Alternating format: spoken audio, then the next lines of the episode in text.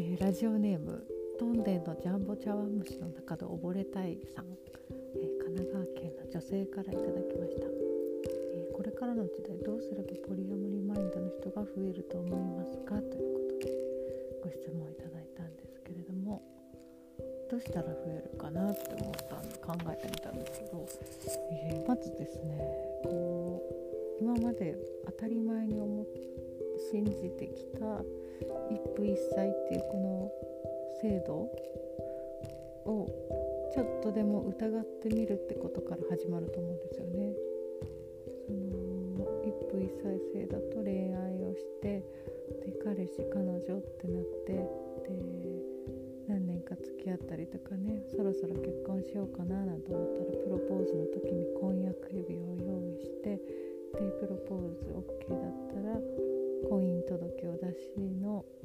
で結婚式して結婚指輪も買って薬指左手の薬薬指に指輪をしますみたいな。なんかこれみんなが従ってみんな何の疑問も抱かずにやってきた文化みたいなね。しきたり風潮みたいな。これにプラスなんかあれですよね。結納とか。もうなんか結納ってすごく私昔からもうちょっと嫌悪感にも似た何かを感じてたんですけどそんなんいる？みたいな。なんかそういうの多いですよね。そういうなんか今まで普通こうでしょ結婚とは普通こうだよねって思ってたことを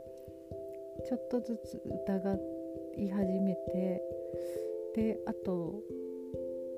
えー、5年後10年後20年後30年後あと死ぬ瞬間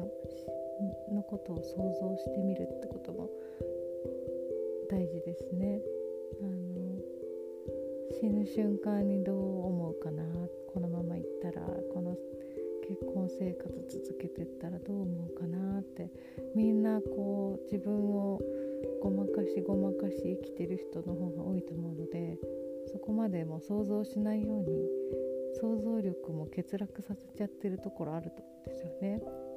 なので、えー、将来を想像する。想像してごらんって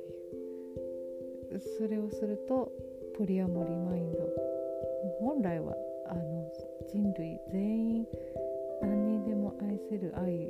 を持って生まれてきてますのでだんだん本質に目覚めてくる人が増えていくのではなかろうかとそのように思っております。で2枚目のおはがきを紹介したいと思います。あれ手帳どこ行った？ちょっと待ってくださいね。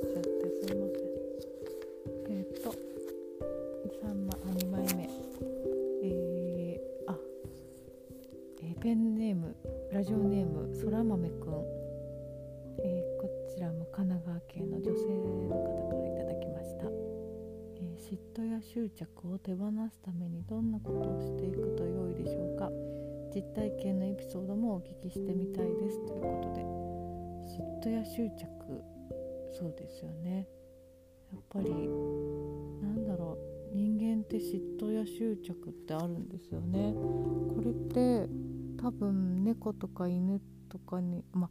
ちょっとあるか。よその犬とか可愛がるとやきもち焼いたりするからあるのかな。でも例えば植物とかはないですよね。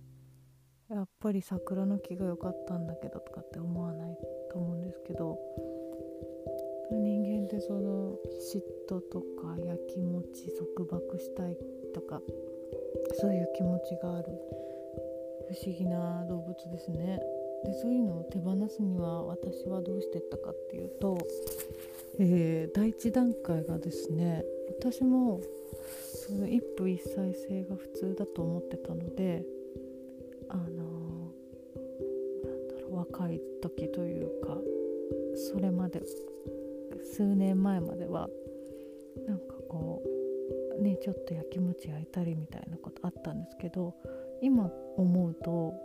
なんかそれもドラマとか映画の影響結構あってドラマでドラマなんかでねやきもち焼かれて怒ってひっぱたくシーンとかなんか水かけちゃうコップのグラスの水かけちゃうとかあるんですけど実際そんな人いないんですけどあんまり。なんかそういう人いたら多分テレビの見過ぎなのかなっていう感じもするけどだからなんかこういう風にされたら怒るものみたいなそういうなんか一種の洗脳みたいなのあったなって今から思うとある思うんですけどでそのなんか私もなんか焼かなきゃいけないような気がして焼いてたってところもあるんですけどであのなんかね直感的に結構前だな7年ぐらい前かなあの私コラージュセラピーっていう雑誌をペタペタ貼るセラピーをしてそれをツールとして潜在意識とか魂のメッセージ受け取るっていうセラピーやってるんですけど自分でもいっぱい今まで実験的に2300枚300枚近く作ってるんですけどそれによく安藤さくらさんとか安藤桃子さんとかを貼ったりとかして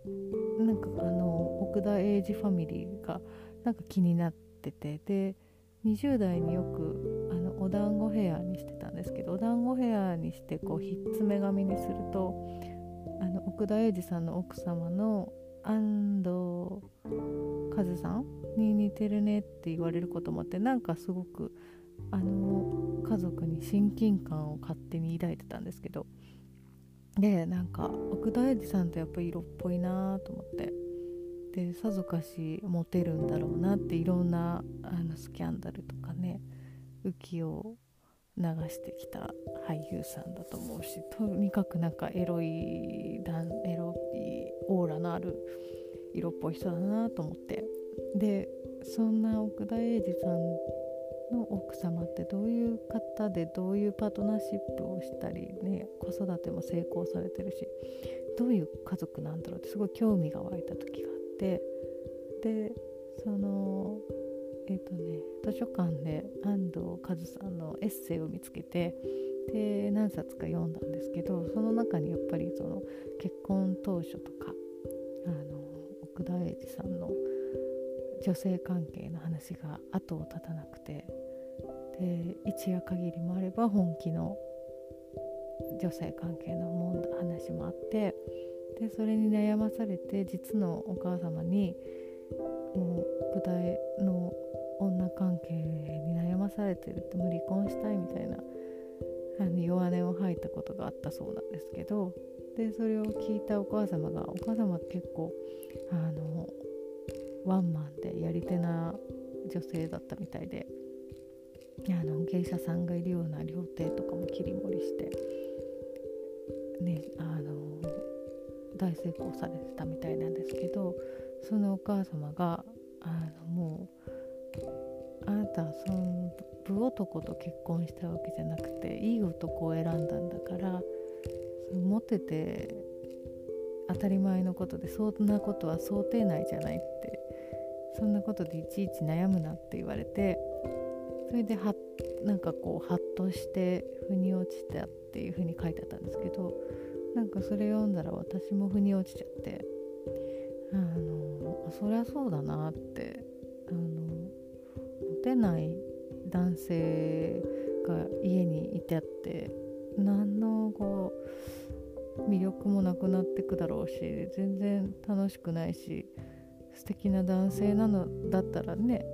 モテて当たり前だなっていうふうに私もそう思えてまずそれ第一段階で納得がいって私の中の価値観がガラッと変わった瞬間なんですけどそうそれでえっ、とね第2段階は何だったっけな。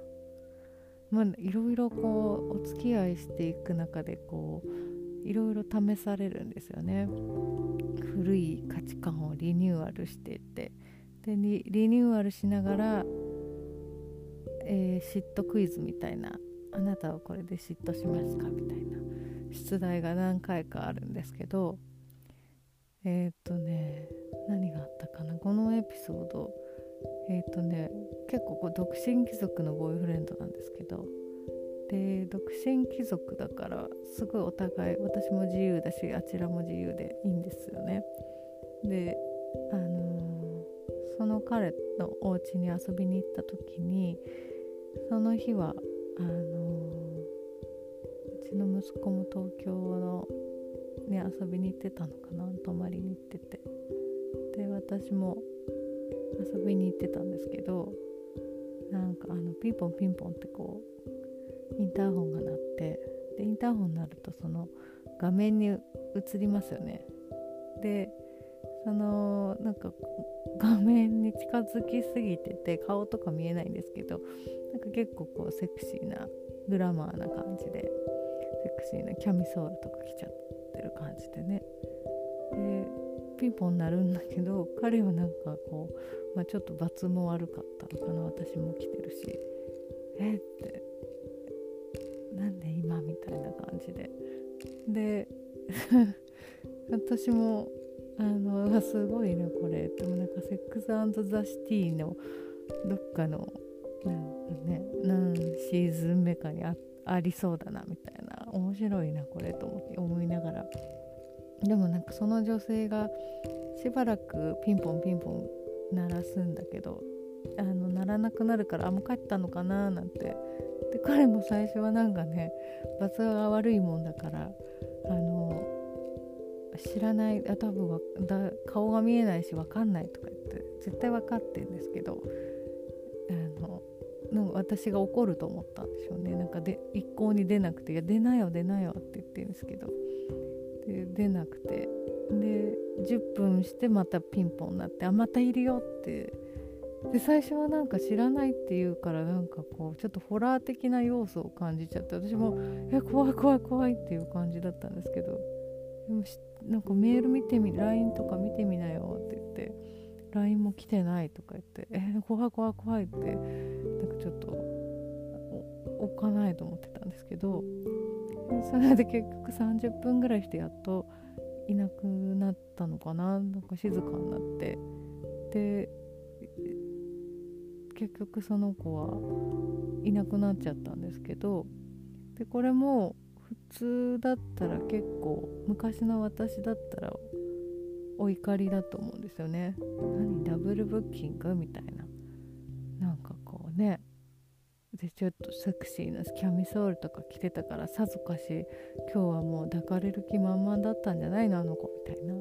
やきもちっていうかねお怒りになると思うんですけど。なんか私的にはもうなんか面白いエピソードがまた一つできたみたいな気持ちで。でお互いあの独身貴族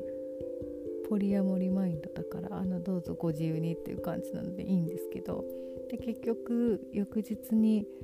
あの子どう何だったんだろうねっていう話したらそのなんかモーニングか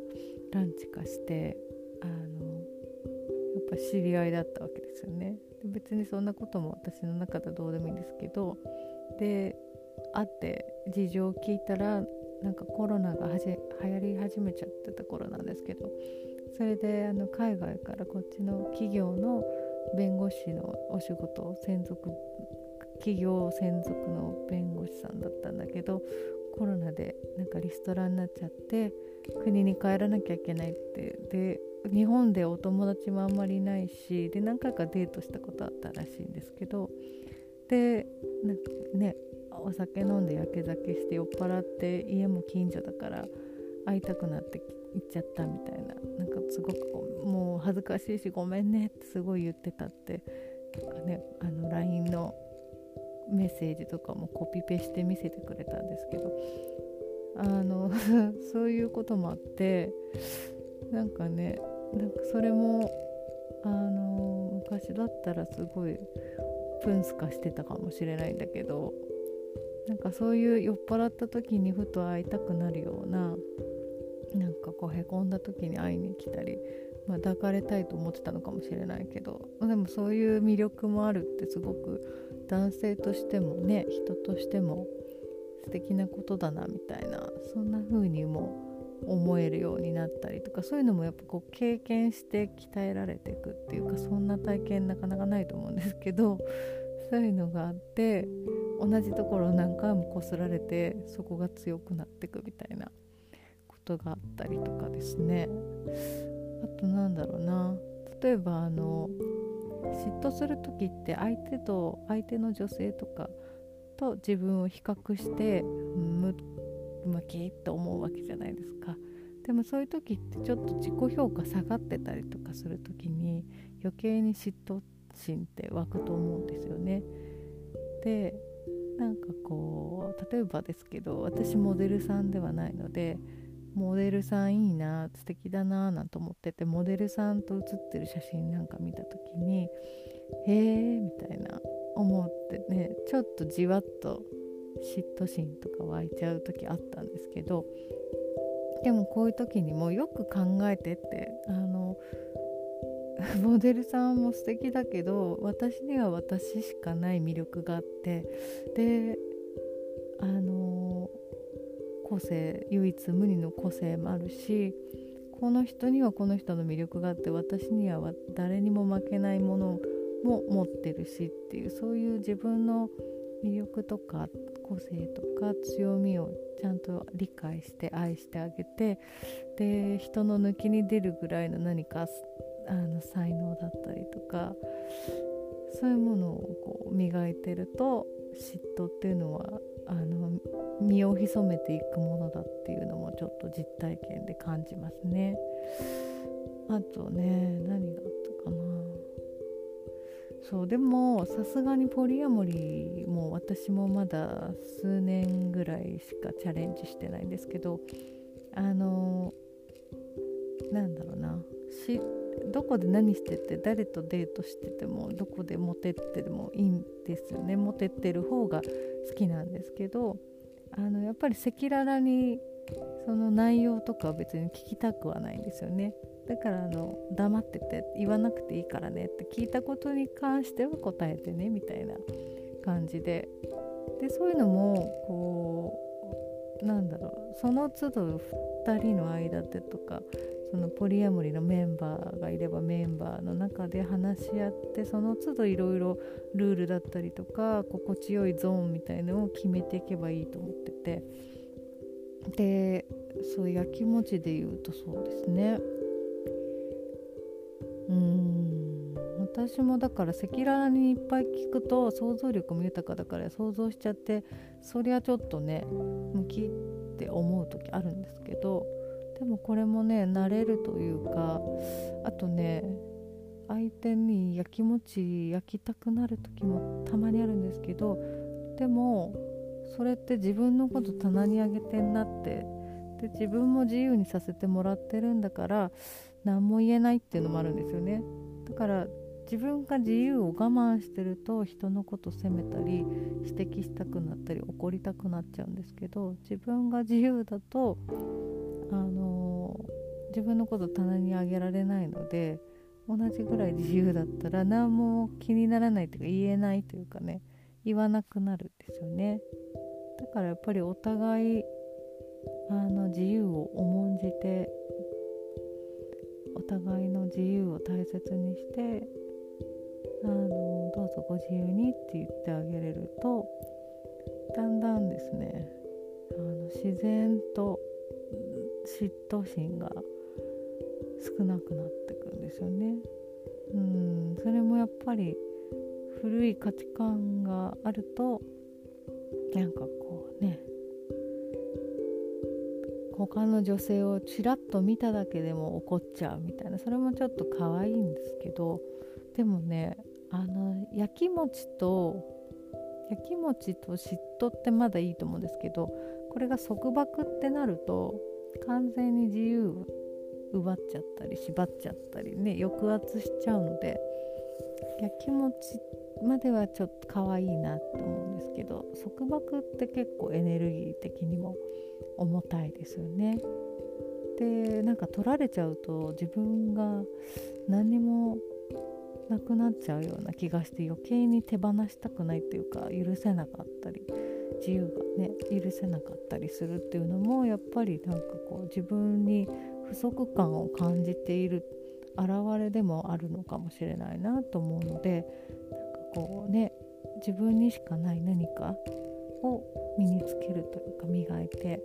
輝かせてあげるとおのずと嫉妬心ってなくなっていくのではなかろうかと思っております。またあのいろんなセックスシティ・イン・ジャパンみたいなエピソード結構あの持ってるのでちょこちょこね実体験もお話ししたいなと思うんですけどなんかこう今寝ながら喋ってるんですけど完全に目もつぶっちゃってねだいぶ 眠くなってきちゃってろれつも回ってんのかな？聞きやすいですかね？大丈夫ですかね？うん。そんな感じ。あと何話そうと思ったんだっけな？今日。えー、っと。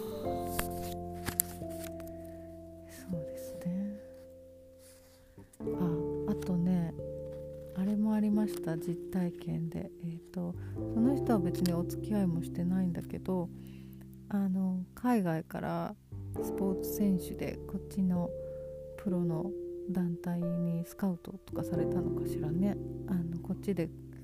スポーツ選手やってる方来日してる人とお友達になって2回ぐらいかなデートしたんですけどなんかあの私の勝手なイメージですけどなんかねスポーツ選手もアイドルみたいな感じでファンとかがいてファンレターもらったりとかねなんか手編みのセーターだのプレゼントもらったりとか出待ちとかあるのかななんて思ってそういうのあるのって聞いたらそういうの全然ないって答えててね私に遠慮したわけでもないと思うんですけどなんかそれ聞いたらえないんかいと思ってちょっとねあの100年の声も一瞬に冷めるじゃないけどなんかちょっと冷めちゃったこともあって。だから私にとっての男性の魅力っていうのは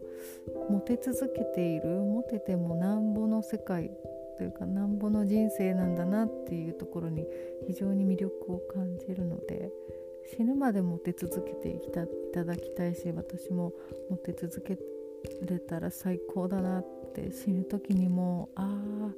生き切ったって思いながら死ぬと思うんですよね。でやっぱり本当愛し愛され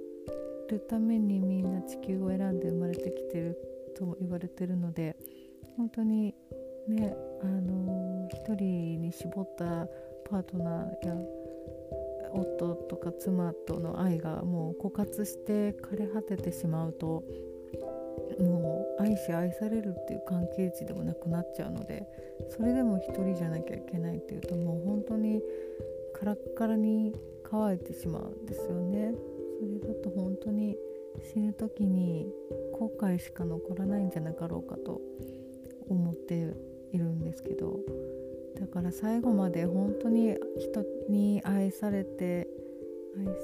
され続けてで人の子、ね、誰かを愛し続けたっていうその経験値を重ねて死ぬ時って最高だと思うんですよね。もう何も思い残すことないっていう女性としても母としても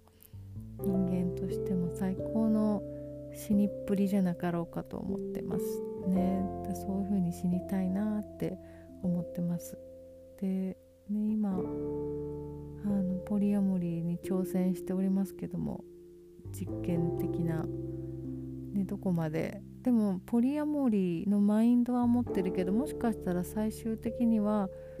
一人の人にと添い遂げて死ぬかもしれない。でそれはもう本当に宇宙しか宇宙の采配というか宇宙しか知らないことで未知数未知だからこそ楽しいんですけども。でも今こう私の愛がどこまで無限ってどこの辺まで愛って広げていけるのかっていうこう自分のこうね自己更新チャレンジなんていうの？記録更新をしているのかもしれないですけども。うん。でもいろんな人がいてねほんと超独身貴族タイプだったりとかすごくピュアなあのピュアラブな感じの人がいたりとかなんかねこの関係って一体何なのかみたいなっていうのもなんかこう思うけどもでもご縁的には非常に深いなっていう人もいたりとか。で今世私はあの前にも言ったかもしれないけど地球に来るのが最後な気がしてるのでそうするとやっぱりツインレイとかねツインソウルに会う確率も上がってるというかそう,、うん、会うそういう人に会う人って今年は今回が地球最後だったりするんですよね。だからそう思って本当に一つ一つのご縁に深い意味があるんだなと思いながら楽しんでおりますけれども。うん。そうですね。嫉妬とうん嫉妬を手放すと本当に嫉妬ってエネルギー的にめちゃくちゃ重たいと思うのでこれ手放すとすごいこう軽く生きれると思うんですよね。で若い女性私もそうだったけど高校生とかね若い20代の女性とかで嫉妬がない人多分いないですよねアンケート全国アンケート取ってみたいなと思うけどでもっと日本人の女性たちも自立して精神的にも経済的にも自立して男性に依存しなくても人生を自分で切り開いて輝かせていける力を持つと,、えーと、執着依存っていうのもなくなってもっとこうね人生を自由自在に楽しめる人が増えてくんじゃないかなと思います。でそういう自立した女性ってまた魅力的だからモテてしょうがないってなると思うし。で人よりも意識とかマインドも高めて人格的にもね磨かれていくとおのずとあのいろんな男性からモテてモテてしょうがないっていう感じになると思いますし。そういう人がもっと増えてもいいんじゃないかなと私は思ってます。もうお母さんだから恋しちゃいけないとかそういうのももうこれからの時代は古くなっちゃって使い物にならない常識になりつつあるんだと思うんですよね。愛本当の真の愛とは何ぞやっていうところにみんなが気づき始めて今まで守り抜いてた制度が本当に必要なのかなっていう。なんかねあの自分をごまかしごまかし鈍らせて本音に気づかないように社会の枠組みの中で制度に従って生きてるっていう方がやっぱり現代人って多いと思うんですけど、ね、そういう人たちがだんだん気づき始めちゃう時代に入ったと思うのでもう私としてはどんどんどんどん気づいていただいてもうあの脱洗脳でね古い常識洗い流して新しい色に染め直すっていう時代に入ってると思うので、えー、そういう魅力的なモテ続けるような人たちが増えた世の中も死ぬまでに見たいと思ってこういったラジオを配信することになっております。ちょっともう目も完全につぶってしまっていやもう寝に入る体勢に入っているそういった感じがしますので また改めて第4話をお話しさせていただきたいと思います。次回予告、えー、次回は、えー、私の好きな岡村太郎？え？岡村太郎？岡村？なんかもう名前もおかしくなっちゃったぞ。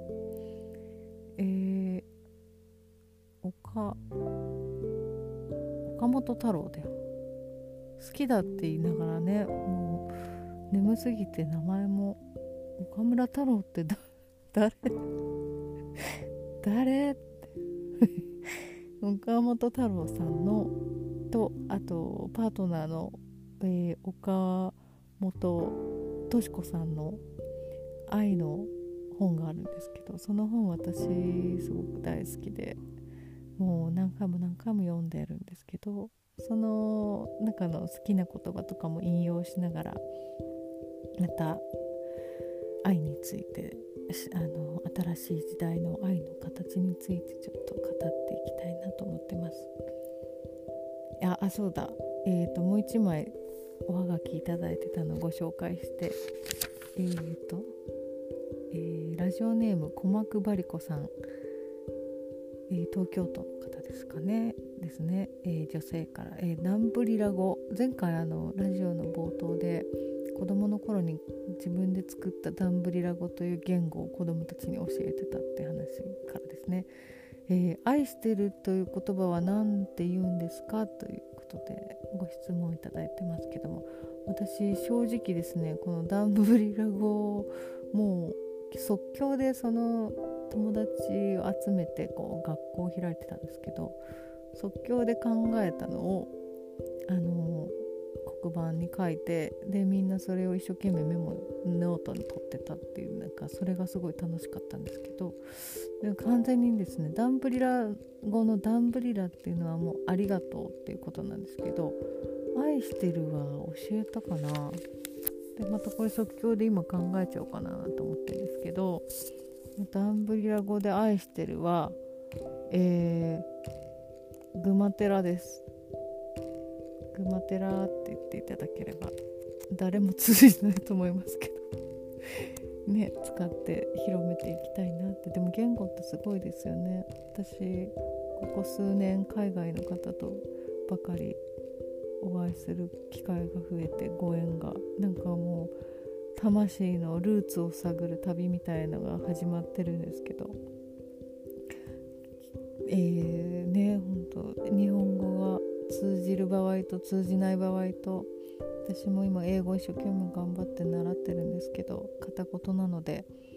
そうすると非言語の世界ですよね。テレパシーが使えてるのかどうかな。使えてる気がするな。でその言葉ではなくてみんなね耳で言葉を聞いて安心したくなっちゃうんですけど言葉が通じなくても生身で会ってる時の感覚が大事だなって思ったりとかね。なんか余計なことも言わなくなるし本当その直感というか感覚で感じようってする。なんかそれってすごい動物的でまたロマンチックだなぁなんて思うんですけど。ねなんか言葉があの通じすぎちゃうと余計なこと言っちゃったりしますよね。私も口が減らない女なので本当。怒ったりするとすげえ怖いってねよく前の旦那さんにも言われてましたけど気をつけよう、はい、じゃああのまた第4話もお楽しみに今日はちょっとあのまどろんだ感じのこ声とかもちょっとこも毛布かぶっちゃってねこもっちゃってるかもしれないですけどお付き合いくださいましてありがとうございます。それではおやすみなさい。